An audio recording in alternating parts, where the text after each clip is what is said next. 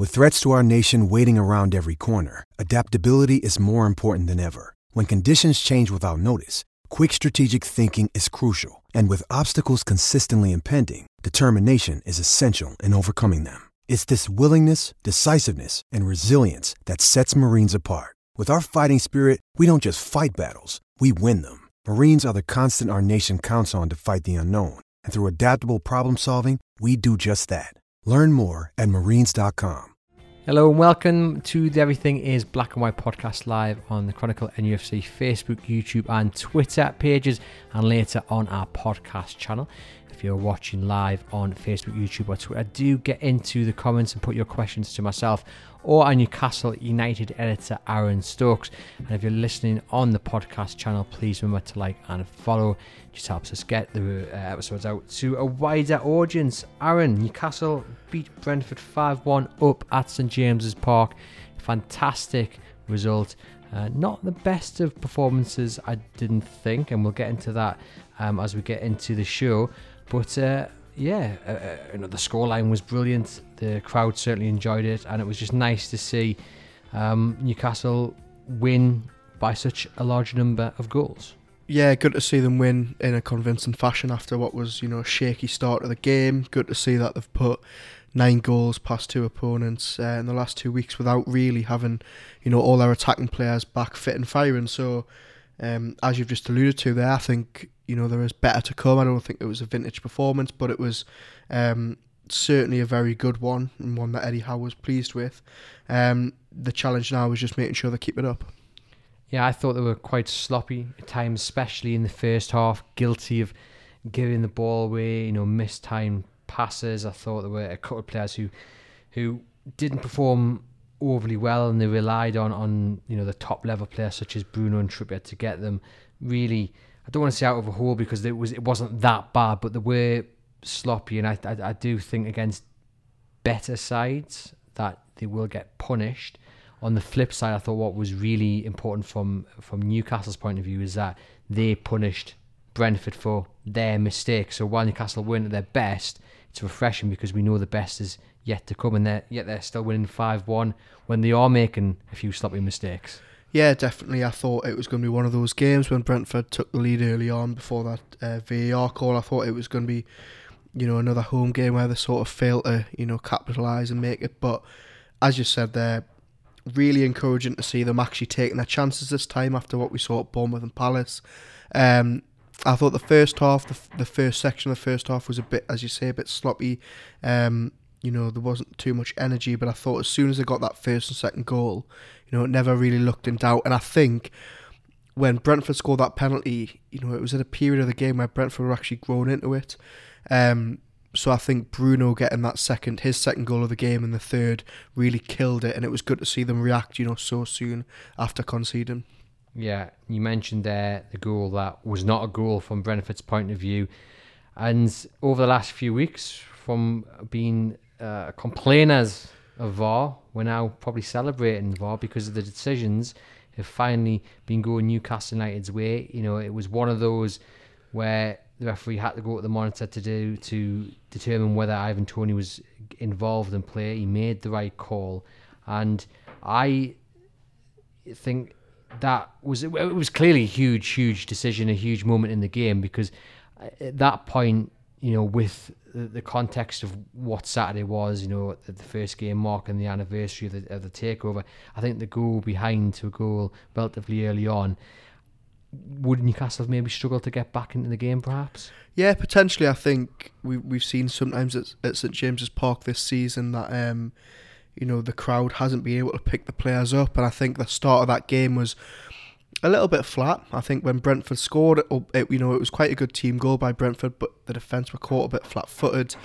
Um, so they, you know, they, they did have a, a stroke of luck, making sure, you know, with the VAR calling, um, disallowing the goal. So, look, absolutely fantastic response after that. When it went back to nil nil, absolutely wasted no time getting the first goal. Brilliant set piece routine, and then obviously capitalising on that mistake to make it two 0 before half time.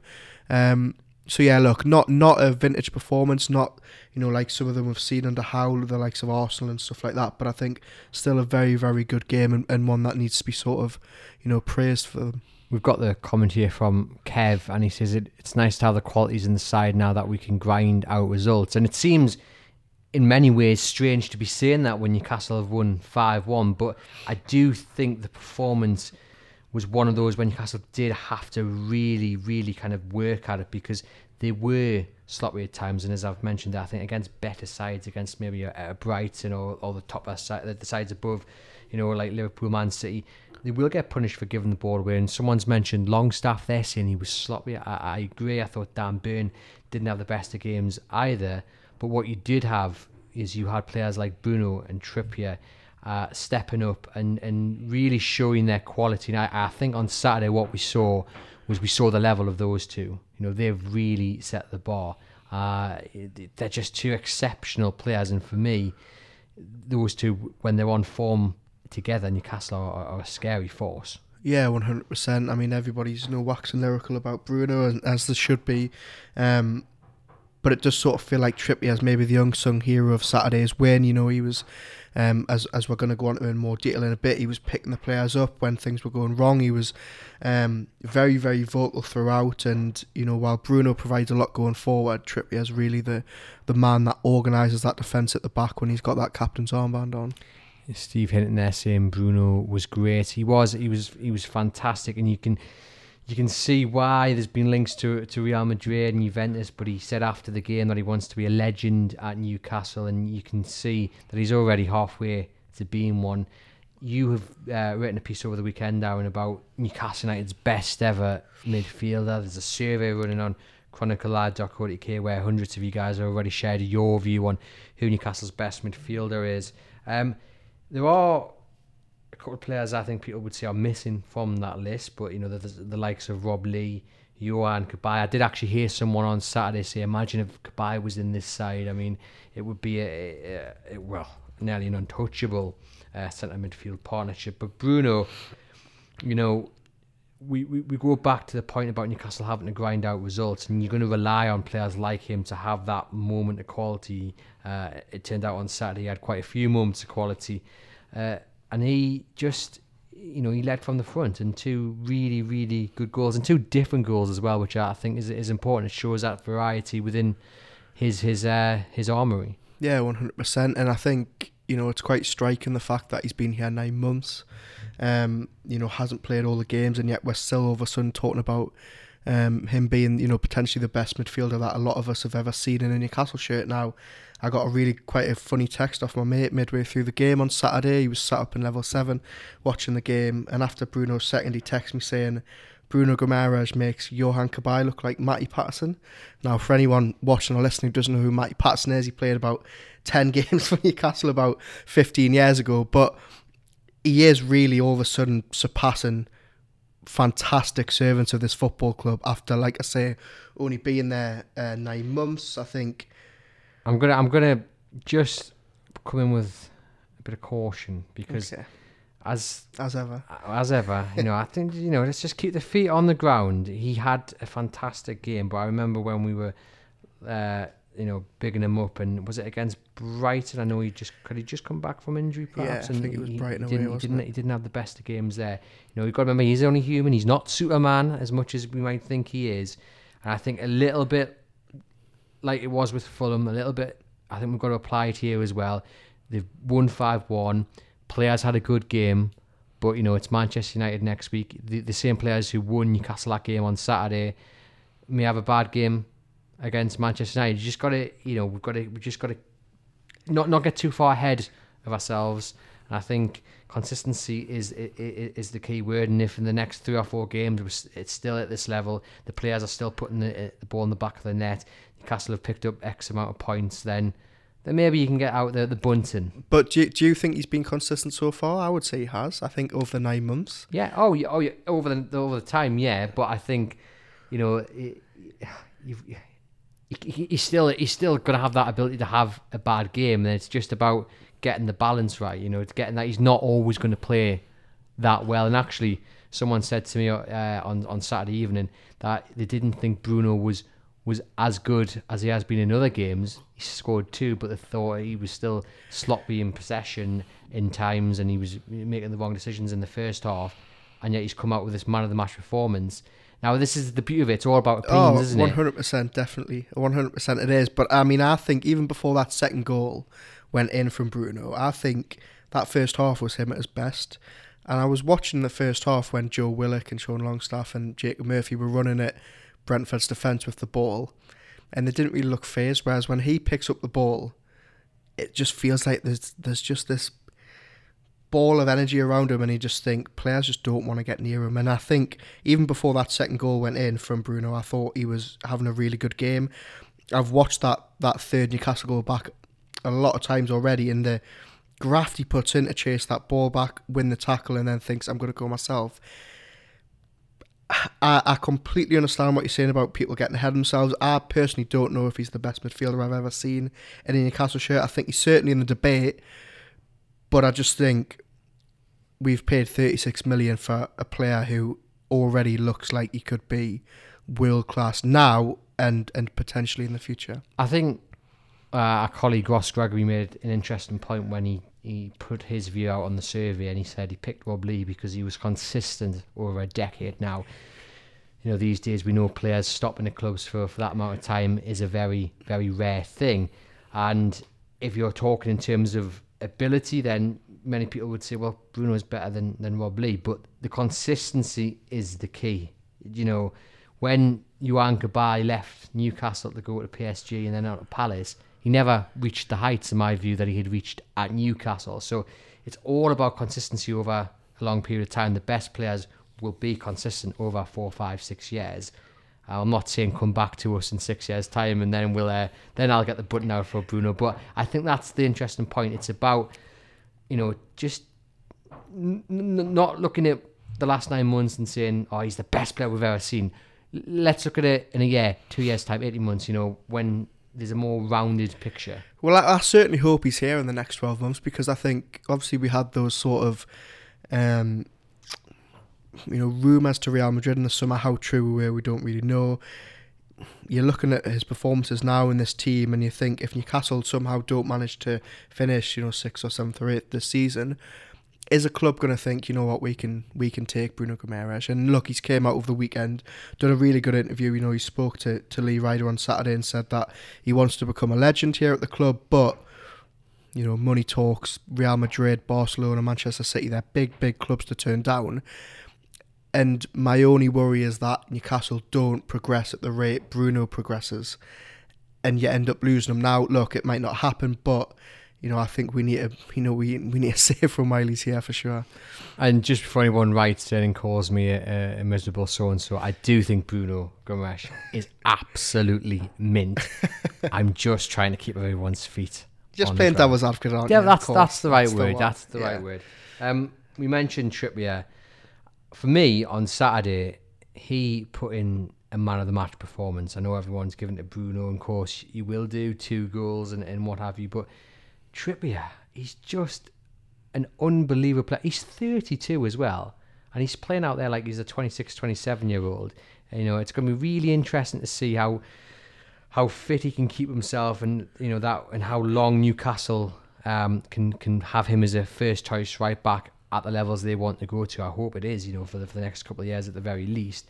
Um, but Saturday just reaffirmed to me what a fantastic leader he is. I was sat in the, the, the corner of the East Stand Leazes bit, and so you get to see quite a quite a good view, and I got to see a, a lot of Trippier in that first half and what he was doing, um, just talking to players, directing them. You know, it, it's no surprise that Miggy, I think's come on leaps and bounds under under uh, you know his kind of stewardship playing behind him. But there was other things like you know just just patting people on the back, applauding Nick Pope when the penalty went in. Straight away, he's there, he's clapping his hands. Come on, you know there was a, a moment. I've written a piece about this on Chronicle Live when Botman makes a clearance, and it turns out that the strike actually is, quite tame, and it would have just trickled into the hands of Pope, and Pope's kind of like, you didn't need to do that. Botman's looks up at him as he's on the floor, and he's like, oh, yeah, he looks a bit dejected, and Trippier goes over to him, pushes him on the back, helps him up, and then gives him another shove on his chest, and it's like, come on, that needed to happen. You were doing what a good defender does. You were making sure because you weren't to know that shot wasn't going to be that shot was going to be tame. You were just putting safety first, getting it out, and it's them little moments I think when it could go the other way. You know, Botman could switch off for that corner that he conceded.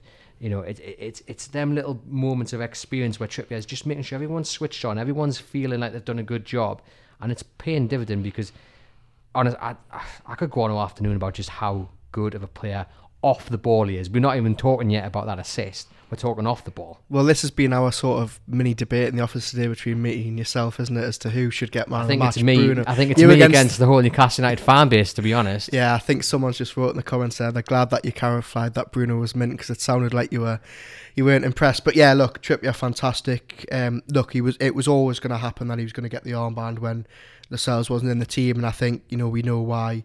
Um, Eddie Howe rates him so highly, as you say, off the ball. Um, just an absolute brilliant motivator of player. As someone's mentioned in the comments here, Stephen Hinton says um, he reads the game so well, and he really does from right back. You know, you can see he's constantly keeping that line in check. He's constantly keeping Schär and Botman and even Matt Targett in check. Absolutely fantastic. I feel like, you know, I've just been talking there about potentially losing Bruno. I feel like in Trippier we've got someone who's going to probably see out his career here. You know, he's he's already got the armband. He's already a fan favourite. Um, and you made a very good point in the office today that actually, you know, we need to get him in on the coach and set up Oh, as soon as he finishes. You playing. get you get him a new contract, and you say, "Look, here's a coaching position for when you're ready to hang up your boots," because the difference he will make to an academy, uh, you know, to to a first team as a, as a coach, I think would be unbelievable. But like I say, hopefully that's two or three years down the line if he keeps fit. But yeah, it's just. And he knows how to wind the opposition up. You saw him getting into, in, into Toney's face, trying to delay the spot kick. Things like that, that I think when we're talking about uh, Trent Alexander Arnold um, in terms of the England position fullback, that is another element, another kind of uh, was it feather in, in, in Trippier's hat, which will put him above the Liverpool fullback because it's that experience and that know-how of just to wind the opposition up or just how to encourage your teammates and just be vocal. That's what Trippier brings. Yeah, he does really, and I think you know, as we've touched on, Howe really likes him, and and Southgate too. You can see why he's been in and around that England team for so long. Um, and Billy Gaddis has just asked a question in the comments about you know why sort of the the national media don't really mention trips when they're talking about England's best right back, and I think it's a fair question because look. England have got a fantastic pool of right backs. Reece James is is absolutely fantastic. Um, Trent Alexander Arnold on his day going forward is is really really world class. And then obviously you've got Kyle Walker and and obviously Tripp. So I don't think it's an anti Newcastle bias or anything like that that's being suggested. But I just think he's up against a really tough category there, isn't he? And we, Yeah. we all know how good he is. We see him week in week out. But he's he's fighting some really really good players to get in that England side. I don't think it's a an anti-Newcastle bias. I, I do think it's a little bit disrespectful though, to him Yeah. because it's all about it's all about you know the, uh, Alexander Arnold. It's all about him, but it's it's it's not about whether can Kieran Trippier deservedly get ahead of him. It's you know it, it that's never the focus, and it should be. You look at the form.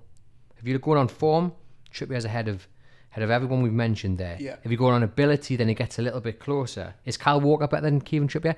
You could potentially argue, argue so. For me, I think it goes in terms of pure ability. I think you'd have Reece James is, is probably the best right back England have. I think then you've probably got Trips, and then Walker and Alexander Arnold can probably fight it out. You, you But then you see the focus is the other way around. It's Yeah, the oh. bottom oh. two that you've named there is the top two. It's, Now this is the this this may be where Billy has a point is that if Trippier was still playing for Spurs, would he would he get mentioned more? You know, does he does he only fall so far down in the conversation because he's at Castle? I don't know, but look, touch wood, he stays fit. We know he had a, he, a little bit of an issue Saturday when he went down after the first goal. Hopefully he sees through that. Hopefully you know he goes has a good World Cup, um, and we can enjoy a you know a fully fit Kieran Trippier at the end of the season. honestly, man, I just, just what a player. Yeah, I mean, fantastic. And and somebody's made a great point there. I think it's Kev Donnelly in the comments saying um, Trippier is the best piece of business we've done. And I think a lot of people will say Bruno. A lot of people Without without Trippier, there wouldn't be a Bruno. exactly. Yeah, he. w- Everybody makes the point, and it's so true that he was the first to take the leap. He left Atletico Madrid, where he was playing week in week out, Champions League football, trying to win La Liga, to come to you know what was a um, relegation threat on Newcastle at the time, and he sort of was the first building block in this in this new foundation. And we haven't even talked about Trippier's ability on the pitch. You know, we saw on Saturday, defensively strong, doesn't dive in, he just tracks and tracks, and he times the, the, the tackle perfectly. He's good on the ball. He had the most touches on, on, on Saturday. His his pass accuracy was second highest behind only Bruno Guimaraes, and there was only one pass in it. You know, and then the assist for Bruno's goal was, was, was quite something. And again, I was in the corner there, and one of the things that stood out was Trippier's actually gone to take that corner. Bruno runs over and he just he just points points to himself, and then Bruno uh, runs into the well on the edge of the box. Almiron then swaps with Trippier, and Trippier you know, gets the ball and whips that fantastic crossing. But the, the first thing there is that communication between the players, you know, and the fact that they've worked on the training ground on this. It was clearly a well worked routine. Previous managers at Newcastle, I mean, one's been sacked today. Uh, the, the, it is well not his current club anymore, but you know that kind of thing probably never even came in, in into the mind. Hundred percent. And I think you know we we asked Eddie Howe about it in the in the press conference after, and we asked him, you know, as to whether a set piece coach had been hired, and he said no, it's all it's all Jason Tyndall. He said I've got to I've got to praise Jason for the work he's done, and he did say that was straight off the training ground. I mean, for Trippier to do that ball first time to get it literally pinpoint on Bruno's head. It's one thing to get in the position and all that, but to actually be that clinical yeah. with the plan is it, it shows you the levels Newcastle United are going to. Yeah. And what a cross. Yeah, brilliant. And I thought, you know, we've seen it, you know, for nine months now with Trippier. What he adds going forward with those crosses into the box, he, he's just, as you say, brilliant off the pitch, brilliant as a leader and a mentor, but actually, even at 32, he's still really, really a top class player. And if you search Trippier on Twitter, you'll see a video that a fan has posted of Trippier watching the VAR monitor as the referee goes over to see whether Toney's goal deserves to be chalked off. And it is it's another example of Trippier just doing what he does best. You know, he watches it once and then you can hear him he's offside and you know he's laughing and then he's he knows he knows. And then he turns around as the referee disallows it and just says to the players like, "Calm down, let's get organised." Because at that moment, it's another moment that's in the balance. Okay, you haven't conceded a goal, but you'll still be your most vulnerable. You've got to make sure that when you restart, you set up and you're ready to go. And he does it, you know, and it, it is literally just a couple of gestures. He saw his hands go down, and then he does a little swirl in the air, and he just gets them all organised. And it's it's great to see. Great to see that happening. You see it with other players as well. You see, you saw Callum Wilson doing it for the penalty. He was uh, he pointed to his to, to his forehead as Toney stepped up to say, and just you know focus. You know, obviously he's thinking if this gets saved, we get the ball, we get up the pitch. You've got it all over the pitch. All over the pitch. Bruno coming to Trippier and saying, "Right, let's do this corner routine." Is another example of this leadership, which has been lacking in Newcastle for many years, and often it would only be Jamal Lascelles talking or Matt Ritchie, and now you've got it in abundance. Yeah, and I think you know you've touched Bruno there. I think his English is getting better. He's grown in stature in the dressing room along with Trippier. Joelinton, you know, I wrote a piece on Saturday, and it was just about Joelinton. He started on the bench, but you know, myself and Kieran Kelly were watching them come off the pitch, and Joelinton was he had his arm around Willock, giving him words of advice. He was talking to Miggy before they came on. You know, they've got some big, big names in this dressing room now. Big, you know, players who have got big voice and leaders. Um, and yeah, Trippier, as you say, was sort of the start of that when he came in in January. It's interesting you mentioned Joelinton because when Trippier was coming back from his injury last season, he was doing exactly the same. He's warming up, but he was telling you know, players where to go. He was telling Krafth, you've got to get in that position.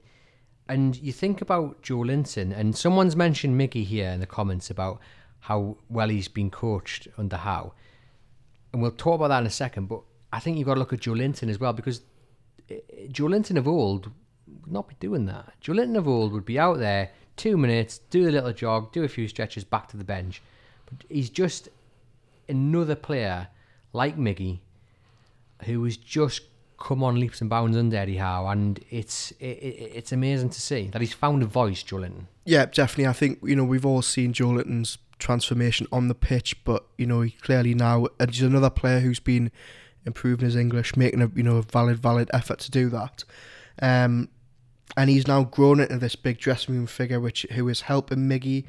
Miggy is for me the next one behind Joelinton and Krafth, who has really now transformed his career under Eddie Howe. I mean, this time twelve months ago, if we're talking about Miggy, how we're talking about him now, you know, a lot of people would have thinking would be going mental. So, um, really, really good from Joelinton to see that, you know, that sort of leadership. I thought Miggy is just, we need to just bottle whatever he's feeling right now because he's, you know, he's playing really, really, really well and, and he's very, very confident at the minute. I mean, two or three minutes in that game on Saturday, he's cutting inside, he's whipping a fantastic shot towards goal.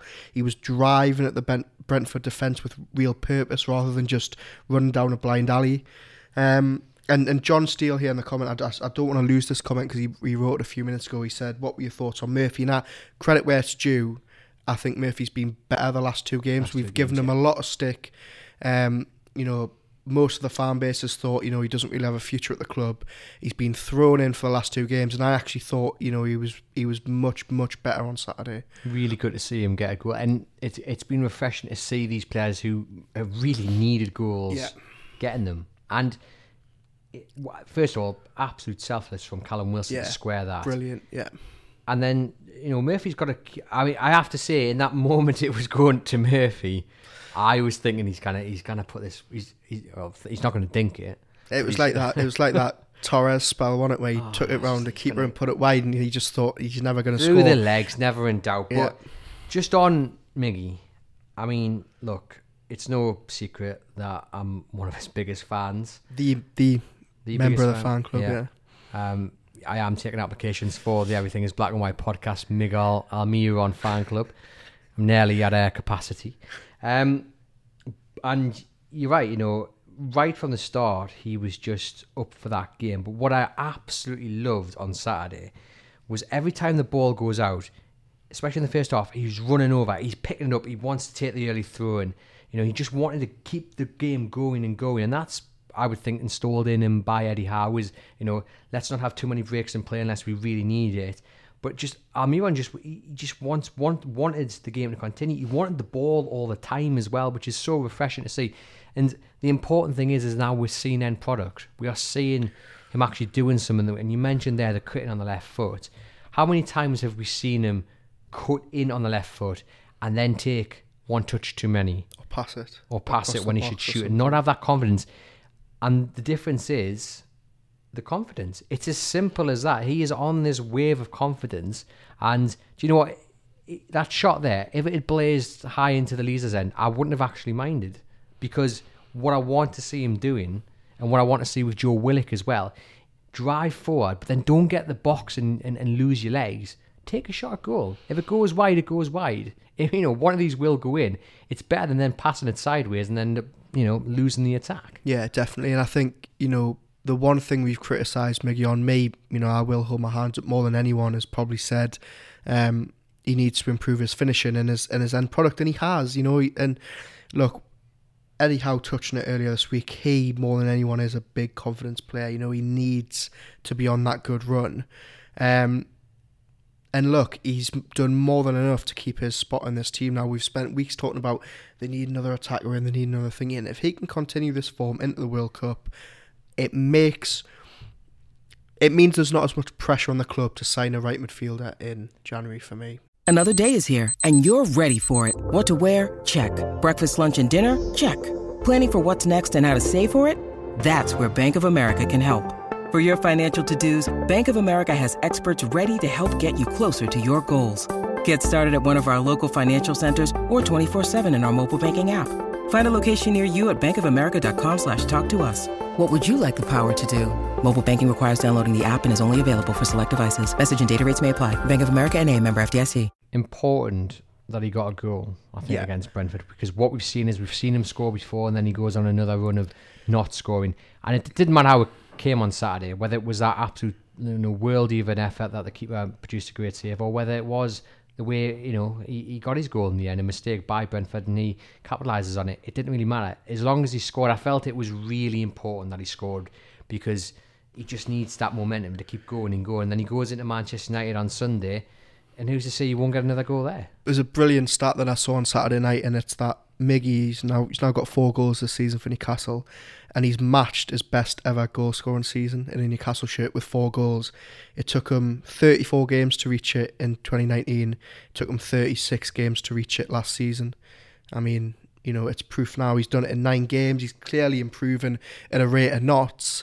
Um, and we just need to hope, you know, that it isn't another false dawn that we've seen with Miggy. As you said, he scored last season against Palace. We all thought, right, he's going to end the season on a on a real high, and he just He doesn't just back it up. But he looks a different player. doesn't He he? does, and I think you know what it is. He had a fantastic preseason, a really good preseason with uh, Eddie Howe, who spent a lot of time working on his game.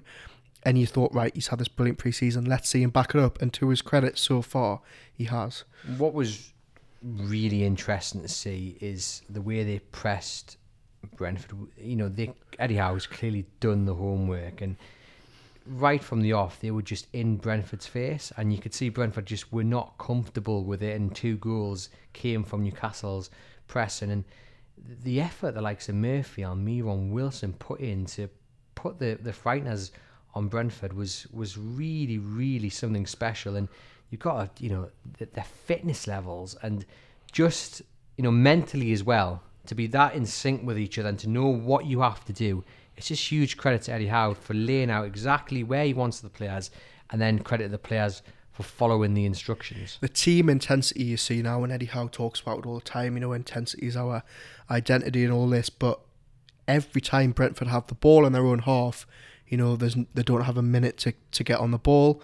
Um, pressing from the front, Wilson, Murphy, and someone's mentioned in the comment here about Longstaff and, and about him not being up to the level, and he wants to know our thoughts. I think Longstaff in possession is sometimes sloppy. I think when it comes to that side of the game, I don't think he's quite at the level. He's nowhere near Bruno. He's probably not as good as Willock. But one thing I really do like about Longstaff, and I think the reason he keeps getting in this team is because, a bit like Miggy, he's always grafting, and he's he's uh, for me, I think he's the player in the midfield that does the hassling and that you know he, he hurries players, he hurries the opposition, and I think if you're gonna have one positive for Sean Longstaff's game, I think that's it. And I know you're shaking your head here, but I do think that's his his best quality. I would love for him to find a real, real good level. I just don't see it happening. I think, he, you know, he played all right against Brentford, uh, you know, and he, he did well against Fulham, but I just don't think he's at the level going forward. And and you, I think I think his future in that start eleven was always going to depend on Willock finding form. I think now Willock's found the form. Joelinton will probably come in and replace Longstaff, and Yeah. and then you have Bruno with Willock, because I, for me, Joelinton's been the most consistent performer this season. So you know he was only kept out of the, the team really because of how well he performed against Fulham, and we know Eddie Howe doesn't really like to change a, a, a losing side. But then if you look at the players who didn't quite reach the level on Saturday, and you don't want to pick on anyone, but for me it was Longstaff and Dan Burn. And I think if you're picking your strongest 11 and everyone's fit, then you know you go you, you will go Bruno, you will go Joelinton, and then you probably I mean people might even say Shelvey, but I, in terms of the the pecking order, I mean for me Longstaff is behind Willock, Yeah. Shelvey, and then obviously Bruno and, and, and Joelinton. Yeah, I would agree, and I, and I and I don't think that you know my praise for him isn't me saying that I think he should be in this team, and I think as soon as Joelinton's back and fully up to speed, I think will uh, sorry Longstaff is the one to drop out. I agree with you on that. It's such a shame because Longstaff has these sort of spells, a bit like Miggy did last season, where he has a couple of games where you think, yeah, this is the form I really want to see. Last season against Arsenal, he was brilliant towards the end of the season. He was brilliant at Burnley on the last game of the season. He's had a couple of games this season, you know, he's good against Liverpool, but then he just doesn't back it up. And he's had a really, really big chance in the earlier part of this season to really stake a claim. I don't think he's done enough. Team. And he has no, he, ha- he hasn't. And I think the difference between him and Willock in recent games is that Willock's really said, right, Joelinton's coming back soon. Shelvey's back in training soon. I need to step it up. And Willock, the last two games, I thought I thought he was better against Fulham than he was against Brentford. But I think over two games he, he performed well. I think Yeah. he outperformed Longstaff. Um, and I just don't think Longstaff's taken that opportunity. And I think, look, Longstaff's had the opportunity to move away from the club. He hasn't taken it. Eddie Howe's given him this new contract, but I think Longstaff's future at the club is being a squad player who fills in when other midfielders aren't fit. Dan Burn is another one I mentioned there who I felt was really sloppy in possession. I he was getting outpaced at times. You know, he, he did what he needed to do, but I was not I was not impressed at all with him. And I I do wonder. It's a question I'll put to you, Aaron, is whether the likes of Longstaff and Dan Burn, as hard as they might try to block it out, they know that they have to be performing nine out of 10, 10 out of ten to keep out. Uh, Matt Targett at left back and then one of those midfielders we've mentioned, they know that they're not first choice. And I just wonder if that's starting to creep into into the games a little bit, maybe, or is that a bit unfair? I I don't think I would put Burn in the same category as Longstaff because I I think has Burn has Burn missed a game this season. I'm not actually sure he one, has. yeah, Oh, one I, I think game he hasn't started one. Because I think look, Botman's been fantastic. I thought he's really good again on on Saturday. I thought he steadied himself after a bit of a nervy start. But I think you could still make the argument that Burn would sometimes start above him. I think Eddie Howe's said that in, in previous press conferences that he really does rate Burn and he likes the partnership him and Schär have got. Saturday, I didn't think he was he was at his best. I thought he was quite sloppy in possession, um, which is where Targett sort of excels. You know, he, he he's very very good at getting attacks going down that left. Um, David Allison said here in the comments, "Would you start Longstaff instead of Burn?" And I think, sorry, Longstaff instead of Burn, Targett instead of Burn. Sorry, and I think I would. if they're both fit at left back, I think you go Targett. Um, But I don't think you. I, I, but I think then Burns on the bench. I don't think you start him in place of Botman or, or Schär. Yeah, I think. Look, yeah, probably. I think if they're all fit, I think that would be my back four in the sense that Botman and Schär partner at each other at the back, and then we've got Targett left back. But I think before Saturday, I don't think Burns really put a foot wrong this season. No, he hasn't, and, I think it. And I, and I, look, it's obviously every. It's always recency bias, isn't it? And he has a bad game. You think, oh well, is he at the level? But I actually think he's had a really good start this season. He, he wasn't at his best on Saturday, and but he's been put into that left back position. Um, and well, Thomas Black has put made a good point there. He will have off days, but when was the last time we had a back line that was so big? And it's true. I think he's had a good start this season. He wasn't at his best Saturday, and if Targett's back up to speed and back to full fitness, he should probably come back in against Well, Manchester that- yeah, I mean, I agree. He's had a he's had a good season, uh, start to the season, and I, I just make the point and, and try and delve a little bit deeper into it because of the fact that if Targett is fit, you know, you then do you ask the question, and my point being is that if Targett is fit, you then look at how Burn performed on Saturday and it was an off day. Do you treat it in isolation or do you go over the whole of the season? Or you know, who's who's first choice left back is probably the question. I mean, I, I would say it's Matt Targett. I think he is. I think one um, one question that we were talking about in the in the press area before the game was Dummett and Jamal Lewis must be looking at this thinking, what on earth can we do? Because Dan Burns been shifted out there the last two games um, when Targett has been in there. I think if it comes to push comes to shove, I think Targett's the first choice left back. Um, it, we're just not too sure if he can sort of overcome this recent injury that he's picked up. It's just nice to be talking about decent options, though, isn't it? Yeah, one hundred percent. Look, Burns came in and had and had a really good spell at left back. I think you can see why Graham Potter and um, used him there so much at Brighton. Um, a brilliant option to have, but I think Saturday showed you that it's not his natural position where he shines more. I think it's it's clear that he's a centre back by trade. And Steve Hinton there asks, can he send any way back for Lascelles? I, I mean, to be fair, he was there against Liverpool, wasn't he? And I thought he had a decent enough game. I think we'll probably see him maybe in cup games, unless there's injuries or suspensions. I, I can't see him, uh, you know, ousting Schär, Botman, you know, or, or that centre back role. And it's just all about what he wants to do next, I guess, in his his, his career. Does he, you know, does he remain and want to be part of it and play every now and then, or does he go and, and, and you know find some first team football for the remainder of his career? Yeah, I would agree with that. Look, I thought he, credit where it's due. I thought he came in against Liverpool. Everyone thought it was going to be a Paston, and he did really, really well. He was had a very, very assured performance. But I don't think you know there's any will that he comes back in and plays so well that he keeps Schär or Botman or burn out the team. So I think you've hit the nail on the head there. It just depends what he wants to do. There was lots of talk in the summer about you know how Nottingham Forest seemed like the fairy tale move for him, going back to that They club. don't sign that many players, do they? Yeah, true. Well, I'm surprised he didn't get in that team given the signed 22 others. But um, yeah, I, I don't think there's any way he comes back into this first team unless you know there's injuries or, or other resting players for the cup. Got John Askew there saying that he love he'd love Murphy to move his game up to the next level, but not sure he can do it. I hope he can. Yep, I hope to. I hope as well. Be great to see another Newcastle United supporter, uh, you know, make it at Newcastle United. And just on going back to the, the discussion about centre backs there, what was really impressive is that for the large part they kept Ivan Toney quiet, and you know, he is a fantastic player. You know, if he ended up back at Newcastle in the summer, I don't think anyone would would complain at that. He's strong, he's quick, he just knows where the goal is, and you know early on, first five ten minutes, he won a few headers, and you you were starting to think, oh goodness me, because those first headers are really important. Are? You, know, you as a centre back, you want to win the first couple of headers, the couple of aerial duels, and Toney, to his credit, seemed to beat them in the air. But after that, they were just you know they were just strong around him. They were they were you know close to him, not letting him turn, uh, and to keep someone of his level quiet, you know you'll you'll take that.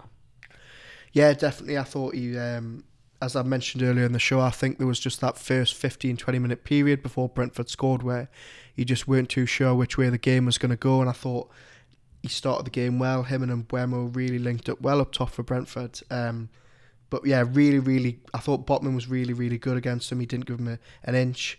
Um, unlucky to concede the penalty. I thought, you know, Dan Burn didn't really know much about it, but um, Toney just seems to have this weird knack of scoring penalties. He's got a really weird technique where he doesn't really take a run up, but and he gets loads see, of see, He seems it, to have taken another step back it because he, yeah. definitely. I was expecting him to take the, the, the shortest of run ups, but yeah. he seemed to take an extra couple of steps. But yeah, look, really good penalty. Um, you know, a lot of play, a lot of people will say that you know, it was a mistake to get rid of him, but you know, I don't yeah, think yeah, anybody anybody would thing, anybody saw him becoming this good of a player. But yeah, really good to see that he didn't really have things his own way on Saturday. Um, so comments there, Steve saying for me, Toney is is like a Wilson player for me. Uh, what did you make of Wilson on on Saturday? I thought he looked a little quiet. He very nearly scored. It was a, a good effort, and you know he did the running, and but I didn't think he was at the level that he can be. But I guess you know he's still. He's, can he can he really be match sharp? Yeah, I mean. I thought he did okay. I thought, look, we've we've touched on it. He did brilliant for the for the second goal for Murphy. Um, but there was a moment in the second half where Trippier, I think that lovely free kick over the top, and he held off his man. And on another day, he'd always be hitting the target, and he didn't. You know, he wasted a good chance in the first half when Murphy and Miggy were sort of asking it, and he went alone, and his shot was blocked. Look, we're so used to Callum Wilson being one of those players that always performs really well, um, and I think all of a sudden when he doesn't play up to that level, we're all sort of taken aback. It was quite unusual, but I, but I thought he, um, you know, his team play was good. He linked up well, and, and look, it was just one of those days where it didn't work in, in front of goal for him. Hmm. And when Bruno scored his second goal, that that long range drive, Willock inadvertently took out Wilson, and there was a moment where my heart sunk because he went down. And It took a little while to get up. He didn't get involved in celebrations, and for a little while after that, he was he was rubbing his knee, I think it was, and I'm thinking, oh goodness me. So even though he's had a quiet day, I'm still thinking that sitting there thinking, please, please, don't be uh, don't be injured. Every time he went down, even if it was just for th- for three or four seconds, every time he went down, you just hold your breath, don't you? Because you think you might not get up, yeah. And I think we're so used to him going down and, and struggling with these injuries that we just want to wrap them in cotton wool. Um, so yeah, look, we need to try and keep him fit. I think it was good that he, um, you know, he didn't play the full game. So yeah, fingers crossed. Um, let me point you guys in the direction of our takeover special podcast in case you haven't heard it. I got together a group of fans who answered a few questions on the last 12 months of the current ownership. We're going to stop calling it new ownership because it's been a year and we, we need to stop calling it new. Um, some really great answers. It was a discussion between me and Aaron with uh, the, the the view of these fans thrown into into the podcast. So that'll be on the podcast channel. Please do tune in. Um, I, I, I hope it gives a nice rounded view of uh, the last 12 months, the controversy of Saudi ownership or co-Saudi ownership, as well as all the, the you know the, the positive aspects of things that have happened in the last 12 months, the signings, Eddie Howe, the community involvement from the club's owners. So loads discussed. Uh, please do give that a listen. Um, the return of Allan Saint-Maximin. Yeah, um, good to see that he got a couple of minutes on the belt. I thought, you know, he's back to his usual self, picking the ball up, looking dangerous down that left channel. Um, there was a moment when he sent, I don't know who it was, but he, he sent, uh, Sent he sent someone for the to the cleaners, didn't he? yeah, um, yeah. Look, it was good to see that he's back and his confidence hasn't taken a knock. He was driving at players, cutting inside, really, really good.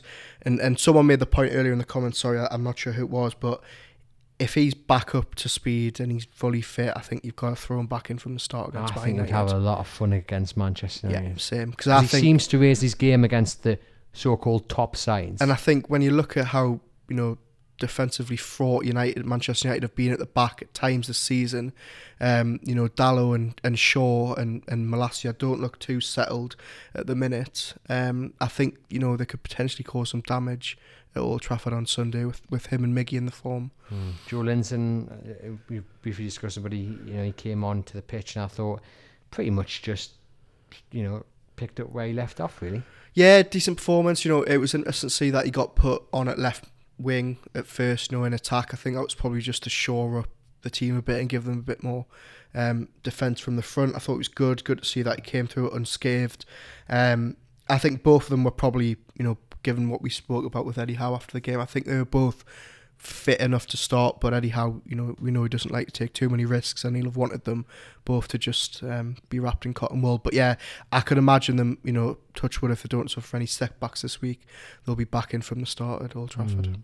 And uh, I mentioned for for Wor Flags, they went ambitious, they went big, didn't quite come off, but you know you've got to give them credit for trying something new and something different. Uh, that yellow ticker didn't didn't quite work as as they'd pleased, but the effort they went into, they've been planning that for the last couple of weeks, and the banner that went over the Gallowgate looked excellent. Nice to see the Chronicles front page um, on, on a part of it. Um, what did you make of it? Yeah, I thought I thought it was good. I, I, you know, as we touched on, I, it was a shame to see the yellow ticker didn't work as as it good. I thought the talk spot line was good though, um, and I think you know it, it was a good idea. And look, I think it was just good to have wor flags back, mainly because we saw obviously before the It wasn't just the 12 month anniversary of new ownership, it was the 12 month, you know, return Yeah. of Wor Flag. Yeah, and I think we saw against Bournemouth um, when wor flags weren't there because of the Queen's passing. You know, it didn't really help the atmosphere. Whereas when they're, they're at the game and everyone's got the flags, it does help the team. So yeah, I, I thought it, I thought it was a good display. Um, we'll finish then on uh, talking about Alexander Isak. We've got Dan Kane there asking, do we think we'll see Isak and Wilson on the field together? I would say probably not against Manchester United. I think Roger Cook makes an excellent point as well. You know, if the team's if it's not fixed, don't, if it's not broken, you don't need to fix it. With you know, he's talking about the the, the, team there. So um, I don't think we'll maybe see many changes. I know we've just seen Alan said Alan at maximum, but you know, can you see too many changes against Manchester United, really, if any? I think there'll be a couple of changes, but not too many. As we've said earlier in the show, I don't think Eddie Howe likes to change a winning team, does he? Um, which is probably why we saw no changes on Saturday. Isak, from what we know, he, he's back running on grass, but he hasn't actually, you know, trained fully with the team yet. There's a hope that he can get back into sort of a group training session this week. Knowing Eddie Howe and how cautious he is with injuries like this, I don't think we'll see him at Manchester United. Definitely not from the start. Um, and then obviously, I mean, we've had this conversation to death already, but when he's fully fit, it's then interesting to see what he does. Does he partner him with Wilson? Does he replace Wilson? Does he have him out on the right? Um, but I don't think that's a question that we'll be uh, having answered before Sunday. I got a comment here from uh, Ivan, who is a, a Norwegian Newcastle United fan. He emailed uh, me with a question or rather a comment on Alexander Isak. So I'll just read it out, Aaron, and then you can uh, jump in and, and, try and answer his, his comment slash question. Um, so about this about Isak's goal scoring record, when you look at it last season and compare it to the season before, you have to remember Martin Odegaard went to Arsenal. Uh, uh, sorry, we're there. Yeah, so um, after a couple of seasons of being loaned out, he finally got the level at La Liga and give Isak tremendous support. He's talking about Odegaard there. His level of feeding the strikers in the La Liga uh, can in some way be compared to De Bruyne's level in the Premier League. Isak needs someone to feed him, understand his movements so that he can get the ball inside of the box. So essentially saying that Isak, for him to score goals, needs someone like Odegaard or, or De Bruyne. Is there anyone in that Newcastle United side currently that you think can link up nicely with Isak? I guess is the question there from from our listener. Yeah, definitely. Look, I mean, I don't think they've got someone of De Bruyne's standard in their midfield currently, but um, I certainly think once he's had a couple of games under his belt with Bruno, Bruno Guimaraes, Bruno, Trippier, Maxi, I think those are the three players where you look at them and think once Isak starts playing with those um, types of players, I think you know that's when we're going to see the best of him. We spoke to Eddie Howe recently about Isak and about his performances, and he says that he's still very much getting up to speed with the English game. He's very much getting up to speed with how Newcastle United play. And I think the teammates are still figuring out actually where he wants the ball, where he's going to make the runs. There's a couple of times in the home games where I've just sort of taken a minute to watch him and he thinks about making a run and Trippier, our Targett, hasn't spotted it. So, and you've got to remember Newcastle have been so blighted with injuries that he hasn't actually played many games with. Well, he hasn't played any with Wilson. He hasn't really played with Maxi or Bruno, you know, enough to really make a decision. So, um, I think once you know we get him back with the big players that I've been missing in previous weeks, I think that's when we'll see the best of him. Yeah, it's gonna be an interesting one. Uh, wow, Newcastle winning 5 1. I did have a question for you actually. When was the last time Newcastle scored five goals at home? Do we know? I um oh is this you asking me? You're I'm not going to tell you. me. I mean, it can't be Sunderland five one, can it? Halloween. No, and Newcastle did beat Spurs, didn't they?